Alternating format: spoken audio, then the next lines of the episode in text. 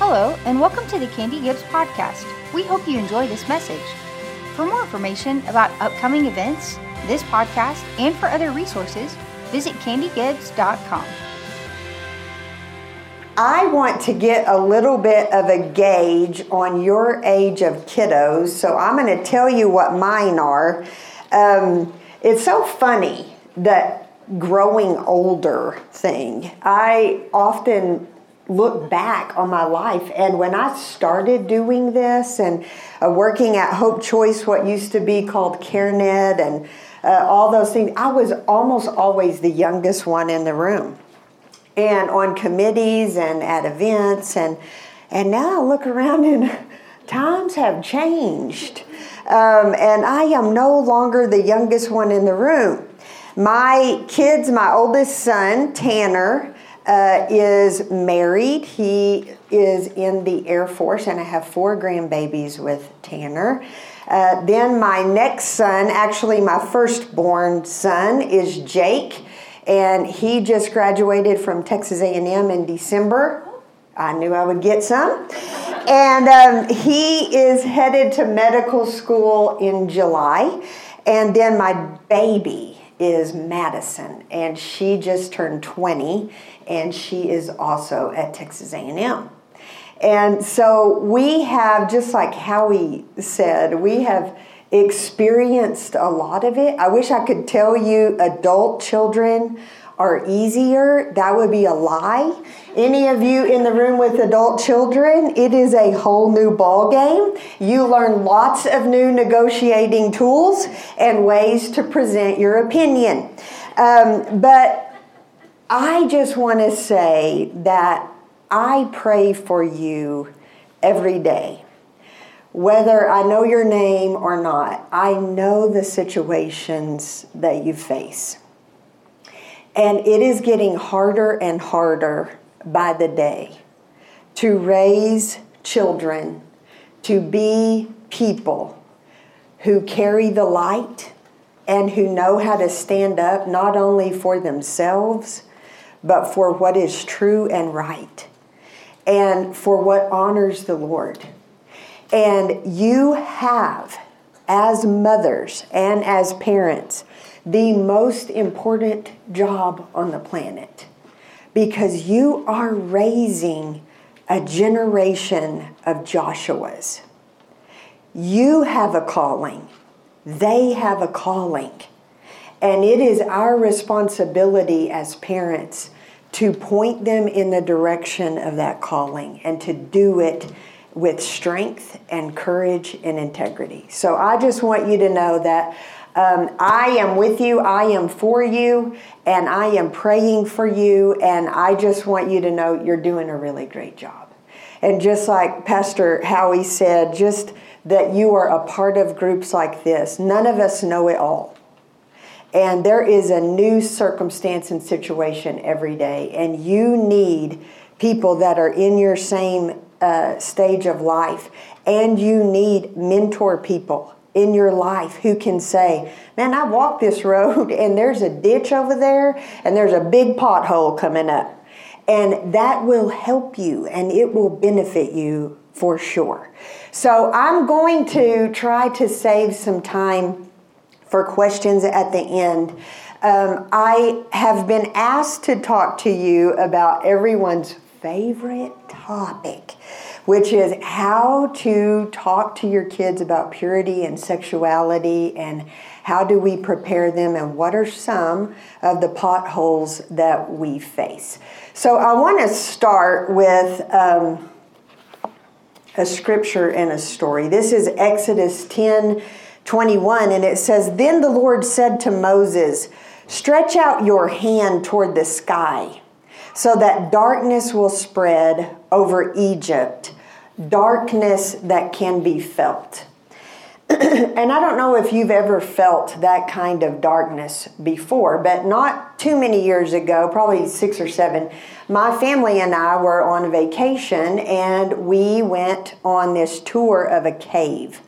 And we were riding in this Jeep, and this tour guide drives us through, and it's lit up all through the cave, and he's showing us these rock formations. And we get down into the very bottom of this cave, and the man starts talking about darkness. And he says, you know, not everybody, most people really haven't experienced true darkness. And while he's talking, I'm like, this dude is about to turn these lights off. And so I'm trying to get myself prepared because we are down, miles down.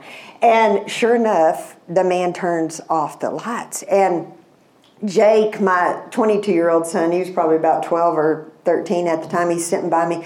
And as soon as those lights went off, I'm thinking, whew I am hot. And it feels like someone put a weighted blanket on me, and I, I know I can breathe. And I'm talking to myself like, and I mean, it seems like 45 minutes. These lights have been probably been about 15 seconds, you know. And I start to realize that I'm responding to this anxiety attack that I'm having when Jake reaches over. He's like, Mom, you're all right. Just breathe in and out. You know, I'm like, what am I doing? Am I talking? Am I praying out loud? I mean, what's going on? They turn the lights back on, and all of a sudden, you could breathe again. And I thought, that is darkness that can be felt. And I would tell you, I, I came and talked to this very group probably eight years ago. And I would have said that it was a dark culture then. Uh, today, it is darkness that can be felt. And I want to read you just a little bit of what we wrote in this book. It says, My cave experience that summer morning is the perfect example of how I believe this culture is impacting us. The fear goes much deeper than being afraid of what could be lurking in the darkness. Sometimes I'm afraid of the darkness itself. I'm unsure if the darkness is so intense that it lures us to sleep, or if we are simply becoming more comfortable with it and adapting to existing in its presence. But make no mistake, it is a presence, a darkness that can be felt. Exodus 10 22 and 23 then says, So Moses stretched out his hand toward the sky, and total darkness covered all of Egypt for three days. No one could see anyone else or move about for three days. Yet all the Israelites had light in the places where they lived. The Bible also says in John, the light shines in the darkness, and the darkness has not overcome it. And then in 1 John, God is light, and in him there is no darkness at all.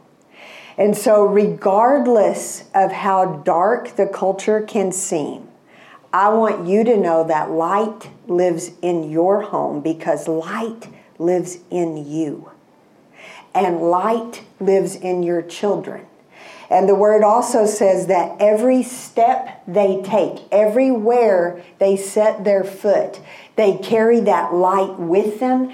It draws people around them to them, and they are then able to point them to the true source of all light. And they are taking ground for the kingdom. And so I don't want us to be afraid or overcome by the darkness. The other thing I want us to remember is that we need to stand near the light. You need to stay as close to the Word of God as you can get. And I want to encourage you.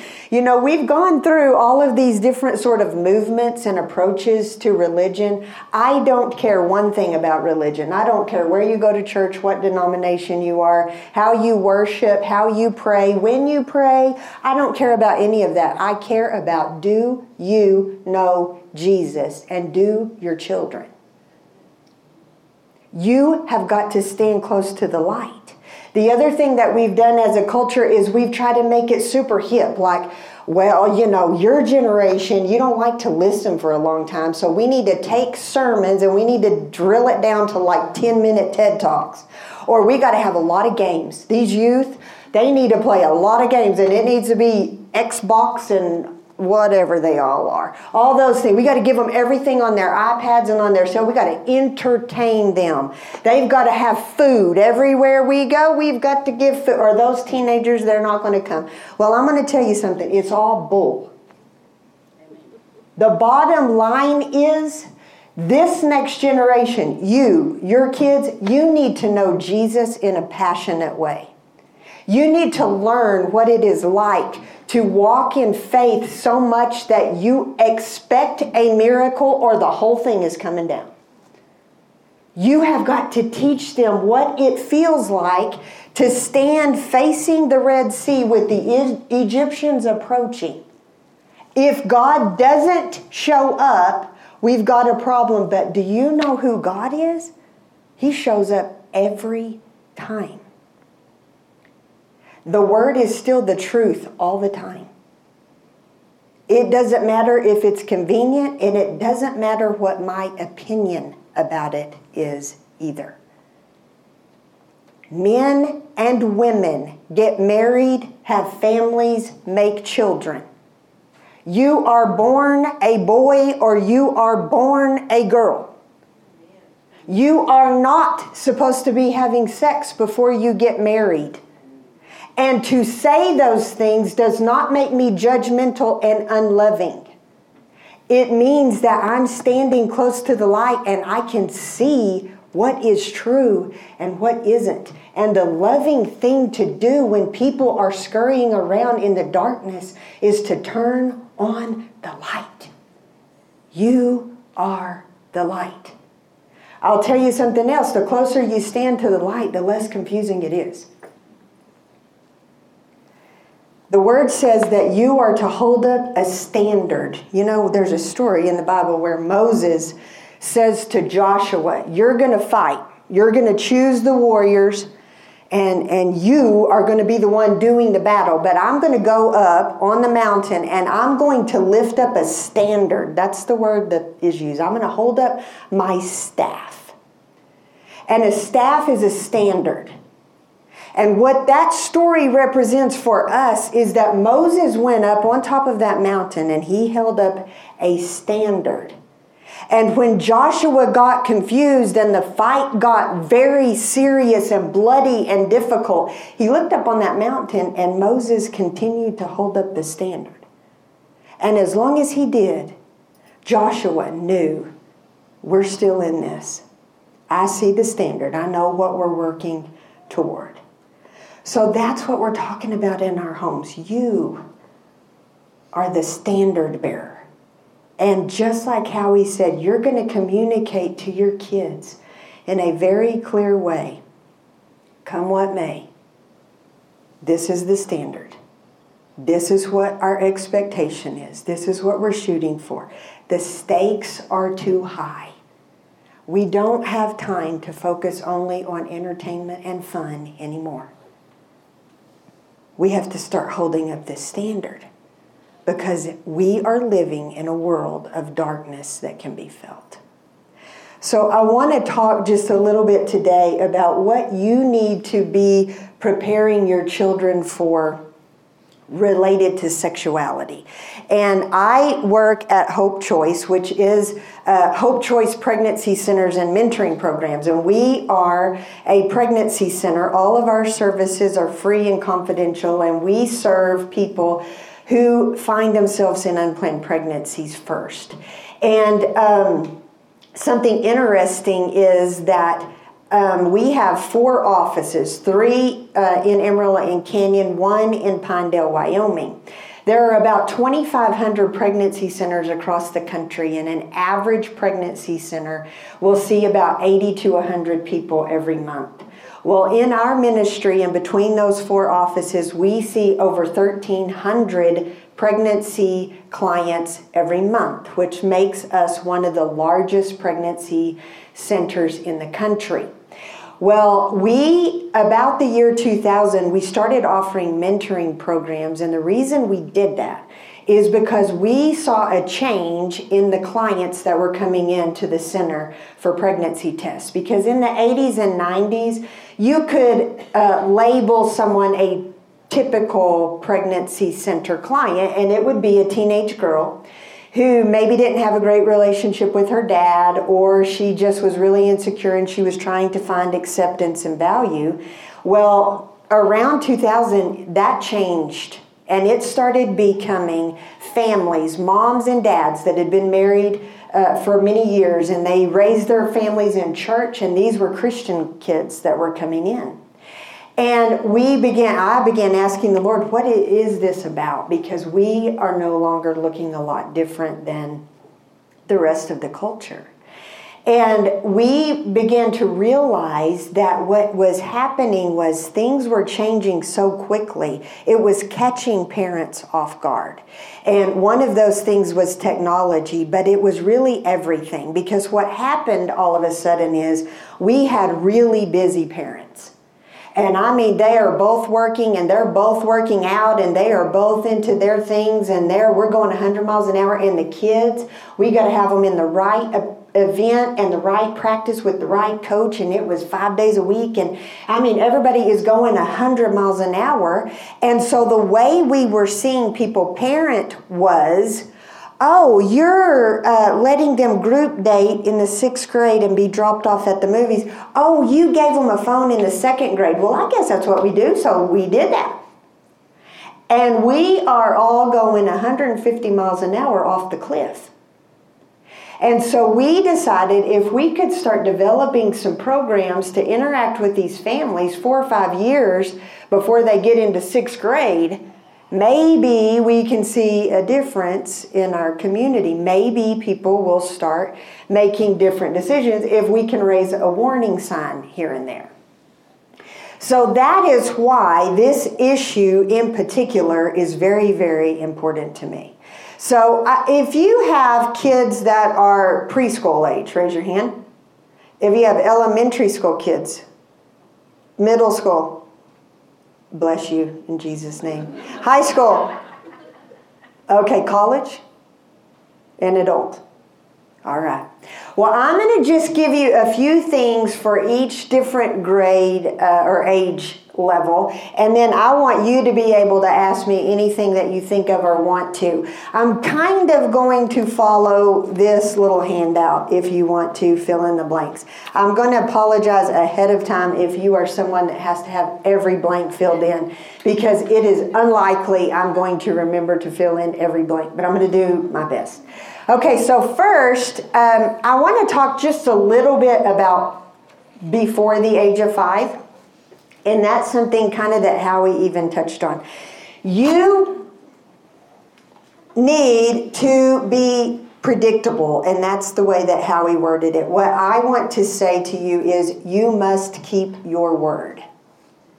Because if you are going to parent from a perspective of maintaining a standard, your kids at least need to be able to know which side of the street you stand on and be able to predict how you are going to respond in a situation.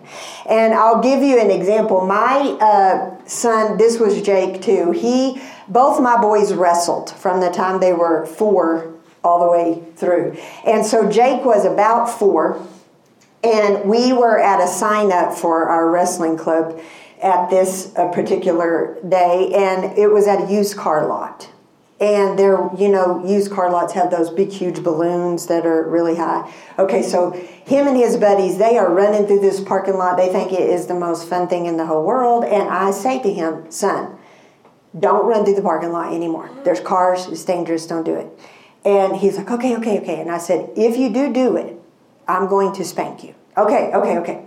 And so in I go, and I'm doing whatever I'm doing with the sign up. Well, a few minutes, here comes Jake and his buddies. He is in tears, and his his friends are upset because he was running through the parking lot, and the wind blew at just the right time, and one of those balloons came down low, and it clotheslined him, and it looked like Jack the Ripper had just slit his neck it wasn't that deep, but it did look pretty bad. And so I, you know, felt very sorry for him. I mean, he was hurt and he was crying and he was little. And I took care of his little wound and put him in his car seat and we were on the way home. And on the way home, I'm talking to him. I'm, I'm sorry, that hurt. Yeah, that hurt. And um, Are you okay? Yeah, yeah, I'm okay. And got a little bit closer to home, and I said, Now, Jake, you know what I'm going to do when we get home? And he said, Yeah, you're going to spank me. And I said, I am going to spank you because I am always going to do the best I can to keep my word. And when we got home, I spanked him, and it wasn't easy for me to do that. But it was important that I did that. And I wasn't angry, and I wasn't yelling. But it began at the age of four a relationship between me and my son that said, You can count on me to do what I say that I'm going to do. And I'm going to do the best I can to always do what I think is best for you. And that's the kind of relationship that we want to have with our kids. We want them to know you can count on me. The other thing that I would say that is super beneficial about setting expectations is if I set expectations, I don't have to wig out and lose my mind when you do not do what the expectation is.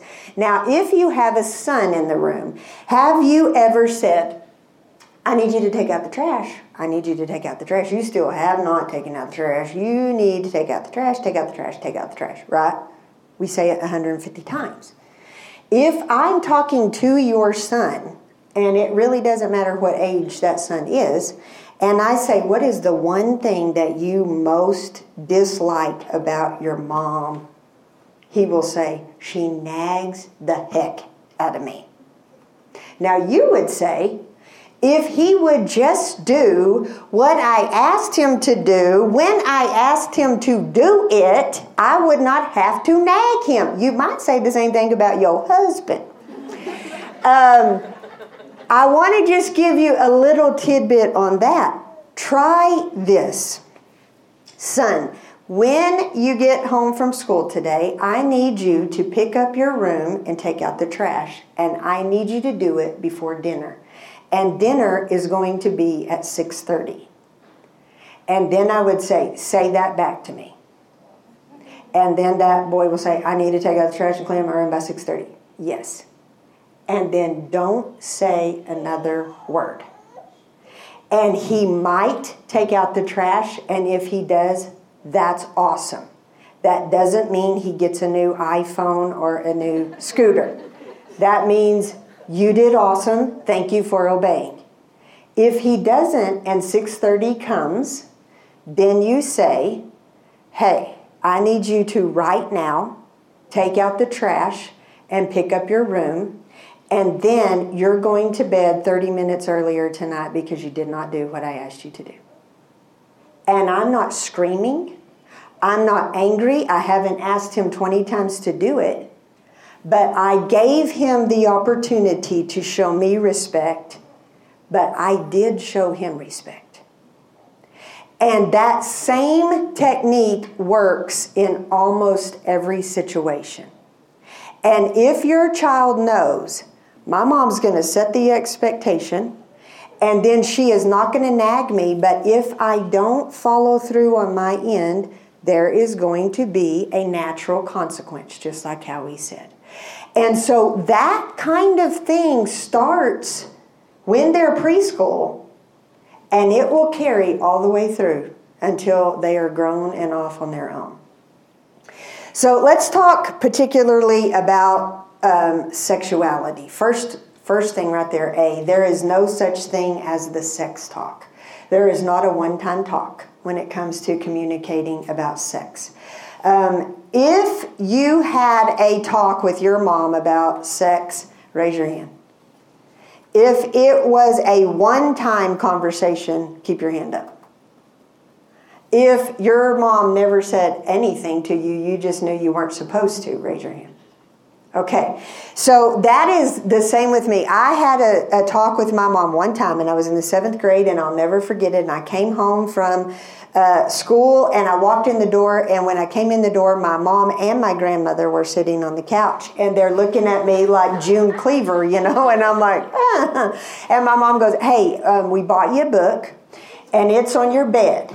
and we want you to go in there and read that book. And if you have any questions, then come out and ask us. And I get in there, and this book is called The Wonderful Way Babies Are Made.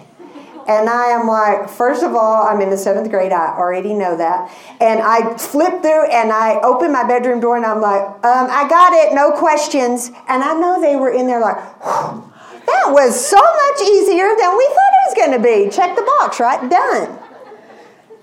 That does not happen. It didn't work well that many years ago, and it surely doesn't work now. I just heard that Pixar is about to have their first transgender character.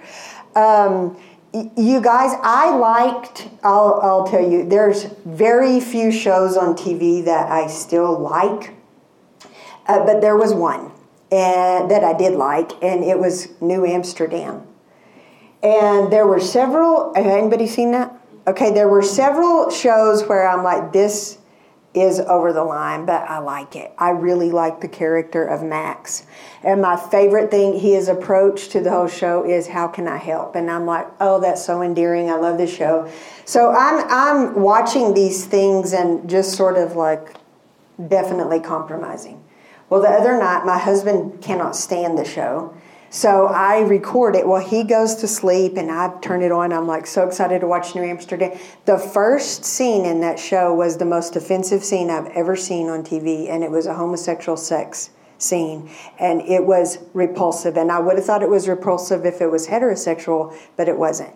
And I turned that off and laid there and cried because I thought, any child, anybody could have turned that on. That was violating to me as a 40 something year old woman that thinks and talks about this kind of thing all the time.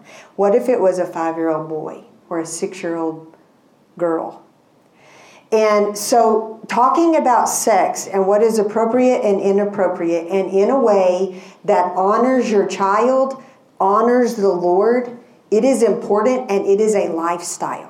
So every opportunity, just like Howie was saying, when there's a purple heart, and you can talk about that, you are going to have opportunity every day to talk about purity, sexuality, all of those things. You need to take the opportunity because you want to develop an atmosphere in your home that your kids can ask you anything and talk to you about anything.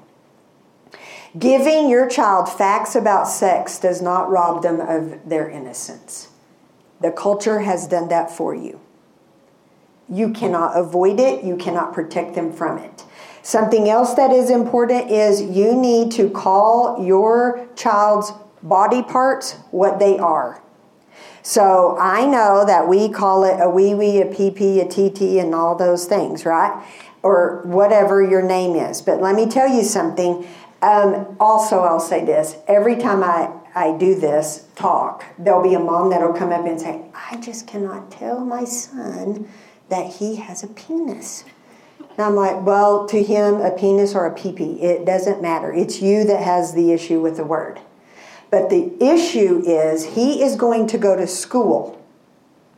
And in Texas, there is, there is curriculum. It's not, as far as I know, in Amarillo or Canyon yet, but in Texas, starting in kindergarten, these loving people will come in and start talking to your kids about sexuality. And in kindergarten, they'll sit them down in a circle and they'll say, Okay, everyone, what is your private part called? And they'll go around the room and they'll all say, wee wee, pee pee, all the things. And at the end of that, this adult will say, Boys have a penis and girls have a vagina. If you have questions, you need to come and talk to me. Well, what that tells your child is one of two things. Either my mom is a nutcase and does not know that I actually have this, or my mom is too embarrassed to talk about these things. So if I have questions, I need to talk to this nice person. We don't want that. We want our children talking to us about their body and about sexuality. Um, 93% of kids hear about sex from someone other than their parents. That's only 7% that we're taking care of. if you want to be the one that talks to your child about sexuality, uh, do you know what age you have to have had the full blown talk? It's seven now. Yep, seven.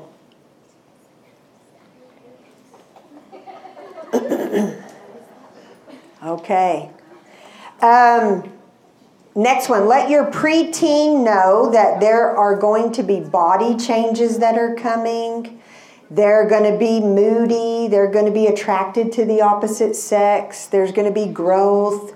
Uh, their voice is going to change. You need to kind of prepare them for all of that, right? Um, something that I think is really important to also discuss is friendship. What does that look like?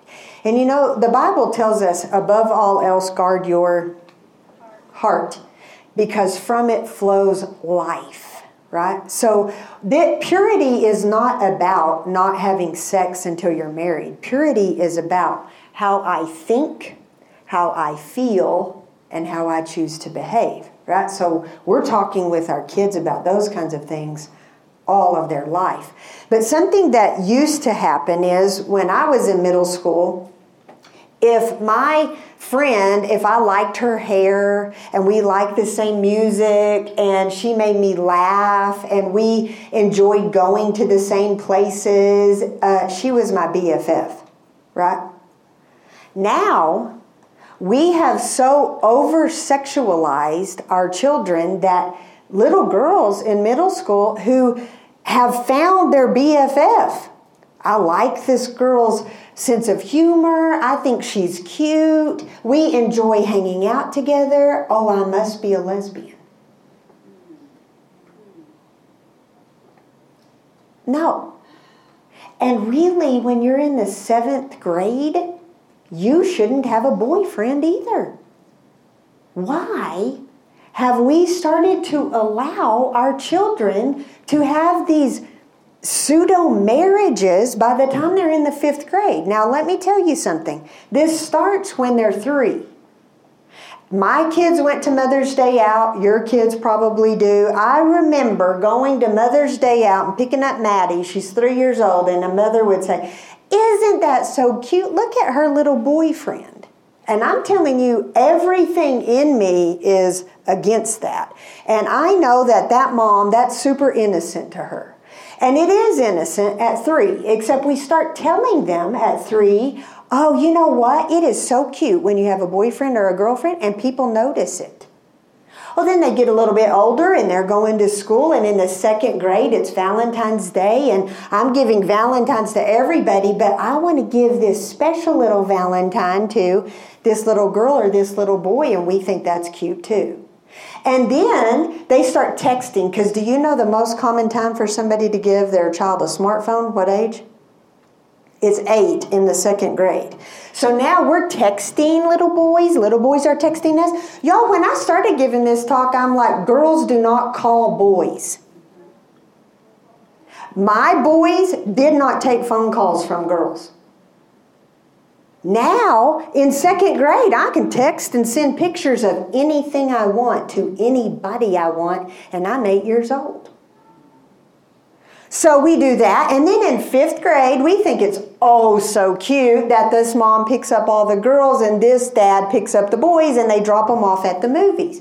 Well, if you've not been to the movies with a bunch of kids that age, you need to go talk to the little constable man that works at the movies because he will tell you stories that will blow your mind.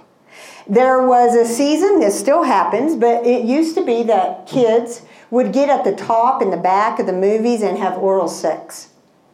So we knew that was going on. So we would hire a 13, 14, 15 year old teenage boy with a flashlight to go down the aisles to make sure. Okay, first of all, you wouldn't know what to do if you walked up on middle school kids doing that.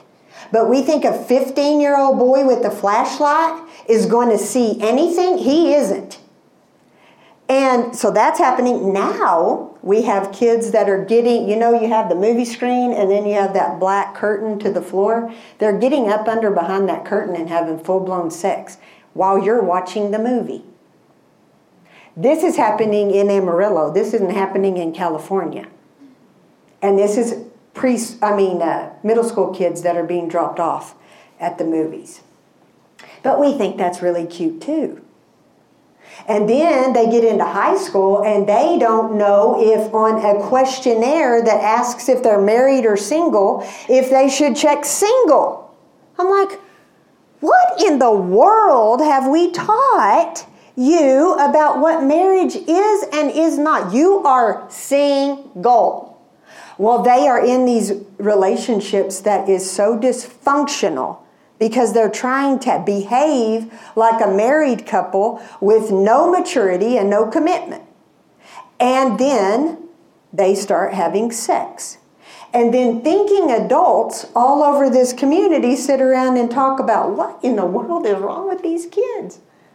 Well, what's wrong with it is we told them it was cute from the time they were three years old all the way up until they're having sex, and then we just want them to stop right before they do that.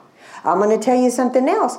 Parents really gain a lot of accolades for themselves by posting prom pictures. And I'm going to tell you something. If your daughter is, if, if you wonder if other people are saying that that is an inappropriate dress, it's an inappropriate dress. And I don't care if it is prom night. Give me a break. Cover up. Dress like you have some modesty. And I'm going to tell you something else. I'm sorry, y'all. Um, I've already departed from the thing. Um, but here's something else. I noticed this with Maddie, who's now 20. You will notice this if you haven't yet. Right now, if you've got preschoolers, every mom you know, yes, we are going to be committed to purity. We are going to stand guard. We are going to protect her.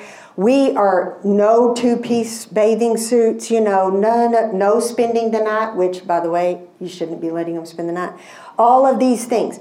Well, if it matters at five, six, seven, eight that she dresses in a manner that protects her purity and her dignity, it sure matters at 13, 14, and 15. But what happens is at 13, 14, and 15, she is going to be a little bit more difficult to deal with because she wants to have a bathing suit like everybody else. And this is cute, and I'm not, I don't even like boys and all of those kinds of things. And we start to go, well, you know, that is cute and everybody else is wearing that. Well, I'm just going to say if you're going to cave at 14 when it matters, then why in the world are you putting up such a big fight at 7? It's just like how he said if it matters, it matters. So whenever it gets really loud and stormy and she's throwing a big fit, you need to remember that this is about a standard. And we took a stand for a reason, and I'm going to maintain the stand. And I can say to my daughter, I'm sorry. I'm sorry that everyone else can do that. I'm, I'm sorry that it's hurting your feelings. But my parenting really isn't about how my child is going to respond. My parenting is about being obedient to what the Lord is telling me to do with these children that He has entrusted to me. And I've said that 150 times. I'm sorry. I'm doing, I am going to stand before the Lord and give an account for what I did with you. Um, okay, next age 11 to 14 year olds. Lack of confidence. middle school is an extremely difficult time, maybe the most difficult time in a person's life. And if you think about it, if you go to church somewhere that you don't fit in, or you work somewhere and you don't like the environment, you can change anytime you want to. But if I'm a middle school kid and I don't fit in and I'm getting bullied and I'm being made fun of and it's miserable, I still have to go back tomorrow. And in middle school, the name of the game is I'm going to make fun of you before somebody makes fun of me. And as long as I can divert attention to you, then that's like self survival, self preservation. It is very difficult. So you need to encourage your middle school kids. Um, you also need to rescue them when the stakes are too high and when they're over their heads. And that can happen. Um, something else that's important around middle school age is this is the way that I used to do. Um, I, my favorite thing in life has always been to be a mom. And I absolutely adore every minute with my kids, and every stage has been wonderful to me. And that doesn't mean we haven't had difficult times, but I want you to know not every kid rebels. And not every family hates the teenage years. I had the best time when my kids were teenagers. And there's bumps and there's potholes, but it is awesome. So do not let the enemy steal the joy of parenting where you're always dreading the next thing that's coming because it isn't bad always.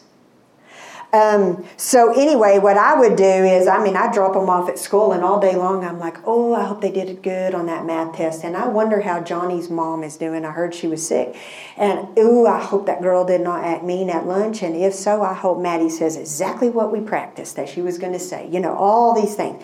And so when I would pick them up in the afternoon and they'd get in the car, I mean, I am 45 questions in 30 seconds, right? And I'm like, how did that go? Well particularly the boys, it is like, shut it down. I mean, he didn't hear past the first three words, much less the first three questions. And really, Maddie, too, in middle school, right after school was not a good time to talk. And they needed time to sort of decompress and shake it off, right? So we would come home, everybody sort of have a minute, we'd do a snack, you know, whatever, before we started homework. And I would wait for a cue from one of them before I started asking questions. Now, with your daughters, likely, do you know how many words um, a day that a boy speaks? Take a guess. A hundred, yeah. Sometimes three. Uh, 7,000 words in a day for a boy. So, how many you think for a girl? 21,000. You are out talking them three to one.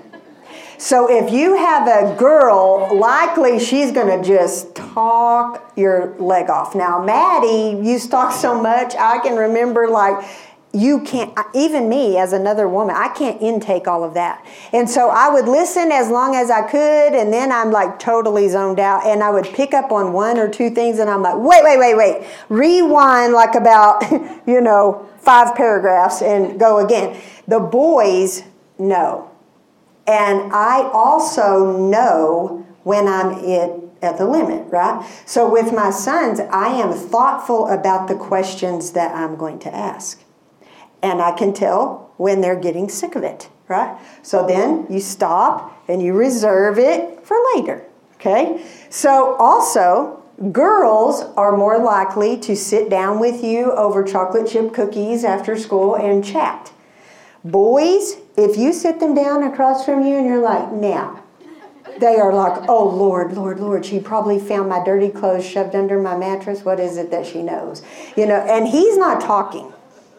But if you will be active with your son, he's much more likely to talk because he's a little bit distracted.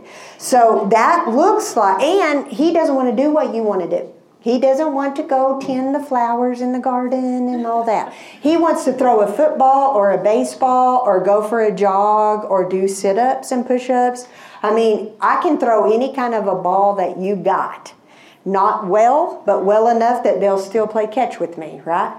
And if they are doing something, building something, then they are much more likely to speak. Also, if you will do things with them, they realize that you are trying to become part of their world, and that means something to them. Middle school is important that you're talking to your kids. and not always about their grades or what they're not doing good or what they're struggling with. The thing about parenting is, I think that we get stuck in this mindset that all we are is like a referee and we're calling balls and strikes and fouls. And yes, sometimes you have to blow the whistle and say foul or that was a ball. Um, all of those things, you do have to do that. But the majority of parenting is about playing the game. And it's about getting to know them and them getting to know you and living life together and experiencing uh, victories and defeats and failures and rethinking and impacting people and being impacted and all of those things. And occasionally you go, whoop, you got out of bounds.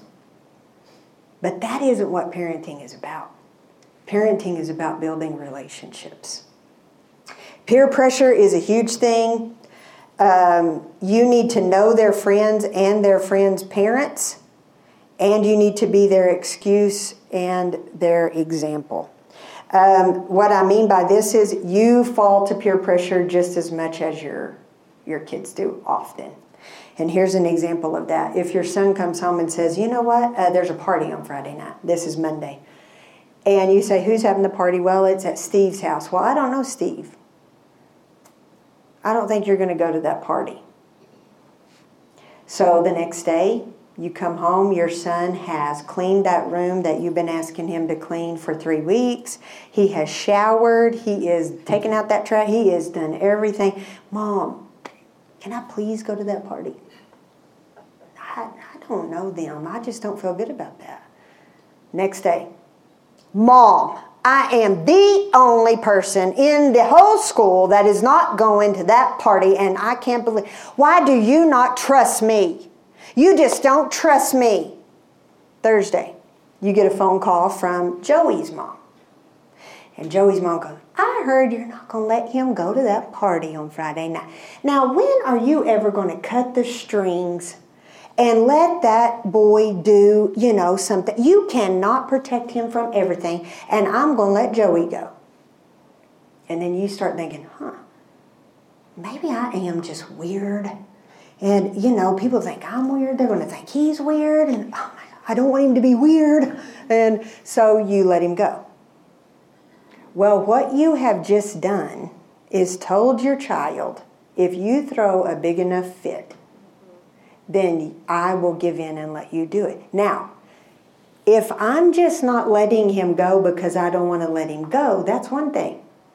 But if I feel like I don't know this family, I don't know these people, and I don't think it's the right decision to let him go, then a call from your friend shouldn't change anything. You've also just shown them my mom falls to peer pressure just like me. And you don't, and I also want you to know Joey's mom's calling you because if you let your son go, it's going to make her feel better about letting Joey go.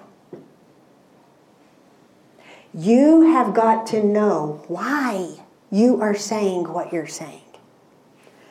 Um, dating is about finding a spouse, it isn't about seeing how many times you can get your heart broken. And you need to date your own child. Um, it is a wonderful thing on so many levels. We did that. I went on dates with the boys, Brian with Maddie, and it would look like um, the boys would have to ask Brian, Hey, I want to take mom to the movies and dinner on Friday night. Is that all right with you, sir?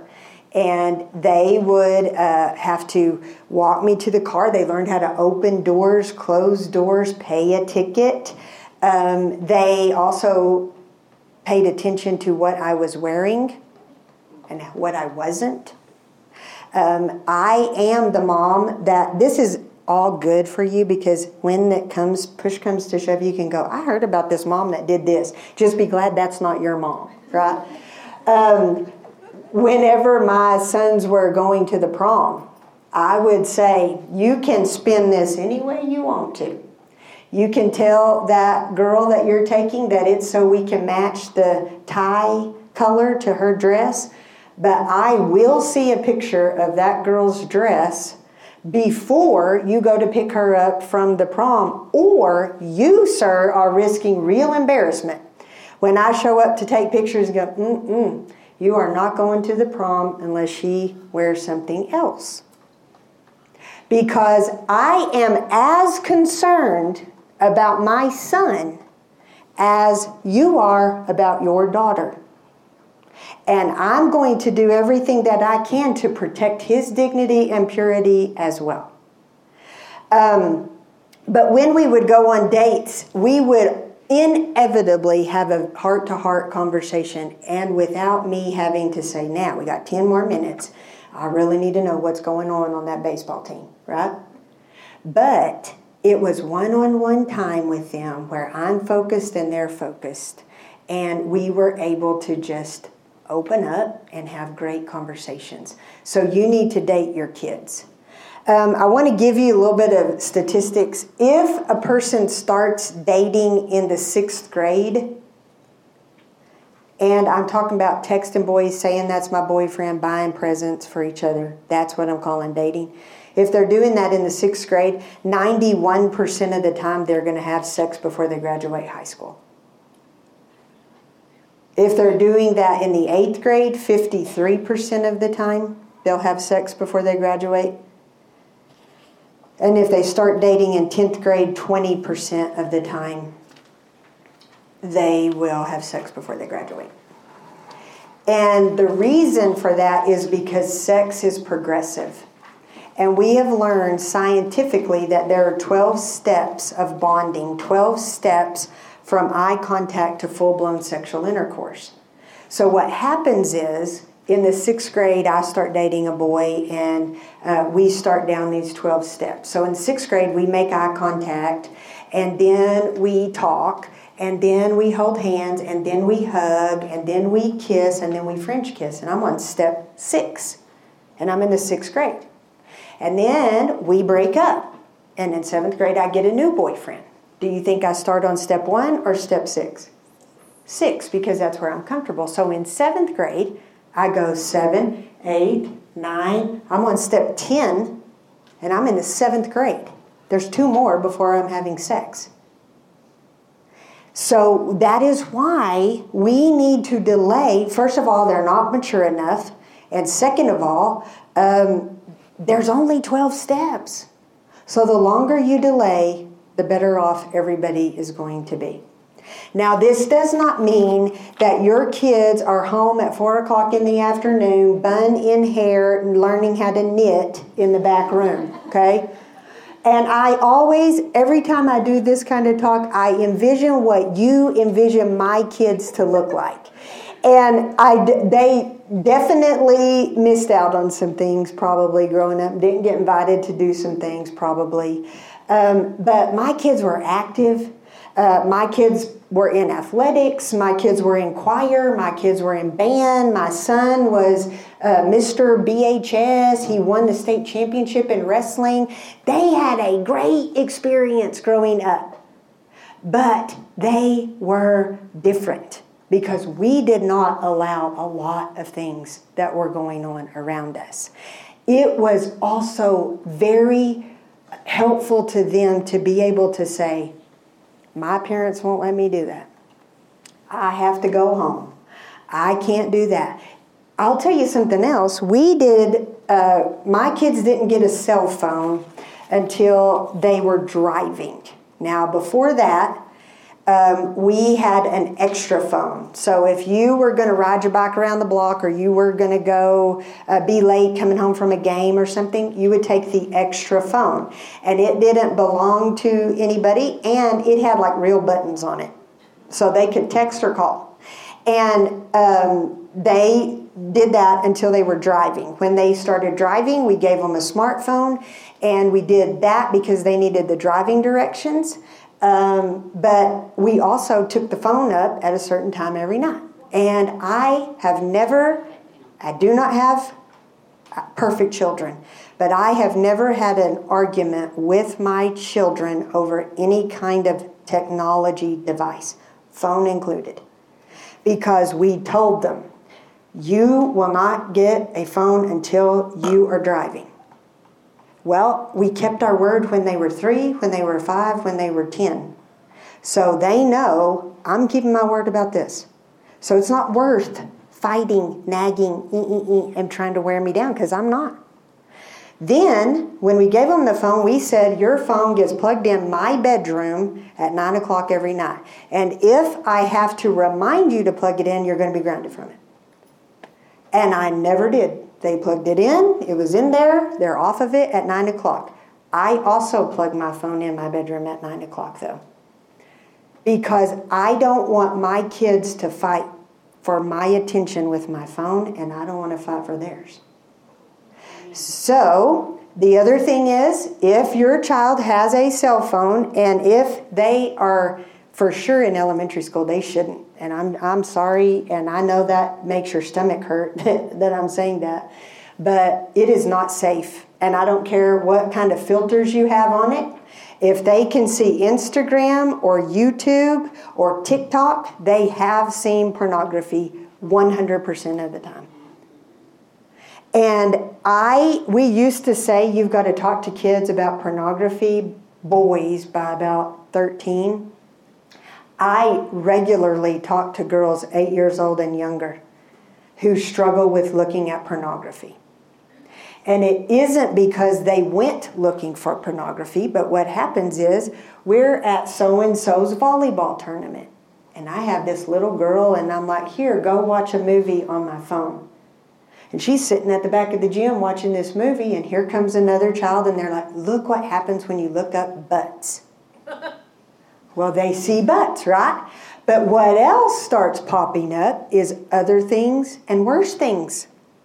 And I'm going to tell you something. I have watched eight year old little girls say, I threw away all of the chargers to my iPad because I know I shouldn't be looking at this, but I can't stop. So it used to be super cute that we'd go, you know, if you don't know how to turn your phone on or use that computer, ask your five year old, ha ha ha. It is not funny. And if you have given your child a device, you have to know more than they know, and you have to set up protections for them. Now, I will also tell you, I don't care what protections you put on there, you're going to find out after they've been violated. There, there was a girl who was in middle school and she had Vine, which is like uh, short videos. And um, her mom goes in, she's in her room one day, and her mom goes in and she's in there crying. And the mom's like, What's wrong? And she shows her mom this picture of an adult man that he had sent directly to her. And it was I mean, this mom was like, I'm 40 years old and I've never seen anything like that. And it got sent to my middle school daughter. So now maybe we take Vine off, but it's after she's already been impacted by what she saw. Parents will say things like this um, Well, if I don't let them have it, how are they ever going to learn how to use it responsibly? Well, I'll tell you this I have filters on my phone my husband has a, a, same filter on his phone that our kids have. We all have a filter. You all need to be accountable with your devices and what you're looking at. For sure, your children, and for sure, your husband, everybody, all of us. So it isn't like I get old enough that I don't need accountability or I don't need to protect what I'm watching. You need accountability. And things come up that you're not looking for. Jake has, um, we used, and I think this is on the second handout, a program called Mobicip. That's what we used all growing up. This will actually filter and block uh, what they can see. You have to go in and turn off Safari. Safari is not filtered. So you turn off Safari and you load one of these programs on their device. Mobicip becomes the browser, it becomes Safari, right? And then you set uh, the guidelines for what they can see and what they cannot see. Again, this is not 100% foolproof, and most of these things do not protect on social media. Um, but Mobicip will block the browser, and it will block something that they are trying to see that you have set up a block for. Um, Jake went to A&M with that on all of his things and he was pre-med at the time. So he gets down there and he starts calling he's like I'm about to fail this test because it's blocking me. I'm trying to look up, you know, anatomy or whatever. So we changed at that point with him to Covenant Eyes. Covenant Eyes is not a filter. It won't block anything. Anything that anybody searches for, they can get to. But you set up accountability partners and you uh, give this person, they get an email once a week showing them what you have looked at that week. So that is what my husband and I and Jake now have is Covenant Eyes. And so we get an email and you can tell if something popped up and it was on there for like five seconds, or you can tell if somebody was looking at something for 20 minutes. Um, and what that does, though, is the person can still see it, but they know that you're going to know if, if they do. So both of those are really good uh, tools. Um, I want to tell you a story about TikTok, and then I'm going to let you ask me questions for like five minutes because I've talked way too long. Um, TikTok was, is a, y'all know what TikTok is? Yes. And so I was following also, uh, you need to follow, if you, anything that you have, you need to be following your kids' friends and seeing the kinds of things that they are posting. I think that you should be reading uh, text messages that your kids get. And my kids knew I was going to read their text, and I didn't do it every day, but they didn't know when I was going to do it. And I would pull it up and read it. I also read the GroupMe's. Uh, there was one time on my son's high school football team these are kids that I've known since they were that big, and I'm seeing things that they're putting on there, and I posted on there, this is candy from Jake's thing. He was really proud of that. Um, if I see any more like this, I'm going to call your mothers. This is inappropriate. But what that tells me is nobody else's mama is looking at this GroupMe because we should all be upset about this. You need to be looking at what they're doing. Um, where was I going? Oh, TikTok. Okay, so I'm, I'm watching this little girl that I know. She's in the eighth grade, and she's lip singing to this song that had terrible language. The language that she was actually lip singing to, I would have been upset if I was her mother. But it had the F word in it. But when it came to the F word, this little girl would go, and she wouldn't say the F word. So she does her little video, she posts the video, but then she writes whatever she's going to write, and then she puts hashtag finger. So you know that a hashtag, if I click that hashtag, it pulls up everything that any person has ever used that hashtag for. So these are now middle school girls looking at their friend's thing, clicking on the hashtag finger, and when you clicked on it, it would have made you sick. What all of these little middle school girls are now seeing. So it is over the top prevalent. I my kids well, and again, I mean, I'm just giving you this so that you have a little ammo. We didn't have social media, neither one, Jake or Maddie, the younger two, in high school. They did not have anything, not Snapchat, even, y'all, and they lived. Um, they still knew when games were and all that. I mean, it's amazing. Uh, but they didn't have anything not Facebook, not Instagram, not TikTok, not Snapchat, nothing. And they are fine, healthy, productive human beings. And they missed out on a ton of drama. Because when boys are getting called down to the office because a naked picture of a girl got sent around to everybody, Jake didn't have to go. He doesn't have it. He didn't get it.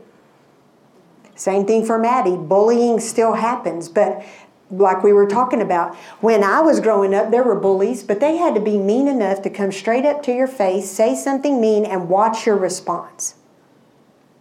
So there were fewer. Now, I can put anything I want to on this social media stuff, and I don't have to watch the reaction. So I will say a lot of things that I would never have the nerve to come up and say to somebody's face. And it's no less heartbreaking to the person that is it's said about.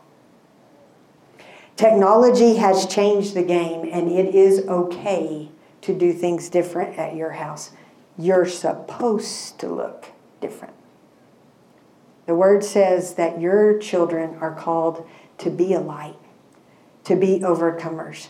They're set apart. That means at any given moment, if your child looks around the room and he looks just like everybody else, he is not living up to his calling.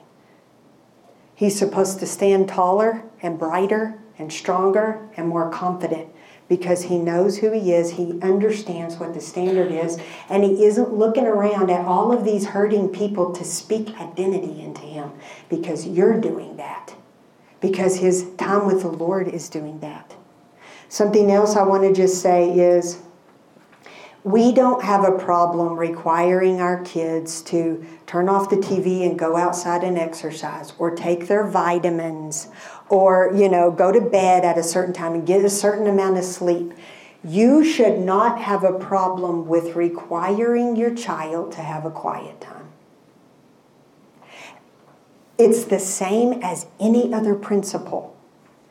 Everybody at our house has a quiet time. Do you want to do yours in the morning or at night? And I would wake my kids up 15 minutes early every morning. You're going to do a quiet time. And they did it originally because that's what we do. But all of a sudden, something switched. And I have watched my teenage kids go off in their car to watch a sunset and spend an hour with the Lord for years and years and years. And when I have sent them off to college, I don't pray prayers like, God, keep them away from Northgate. Please, God, don't let them take somebody home. Please don't let them drive drunk. I don't pray prayers like that because I know my kids are basing their decision off of their relationship with the Lord. I pray prayers like every step they take on that campus, God, in Jesus' name, let it be for your kingdom. And kids that are lost and lonely and afraid, let them find Maddie. Let her come across them sitting there having lunch. Let her have courage enough to approach them. They are witnessing to people that they don't know walking around the campus of Texas A&M. It is not because of how I raised them. It is because they know Jesus. And my standard and his standard has become their standard. And that is what you are after. It doesn't matter if you get picked to be PTA president. It doesn't matter if your child is homecoming king or queen. It matters. Do they know Jesus? Are they light? Are they standing close to the light? Do they know how to do battle? Because they were born for such a time as this. Thanks for listening to the Candy Gibbs podcast. For more information and other resources, visit candygibbs.com.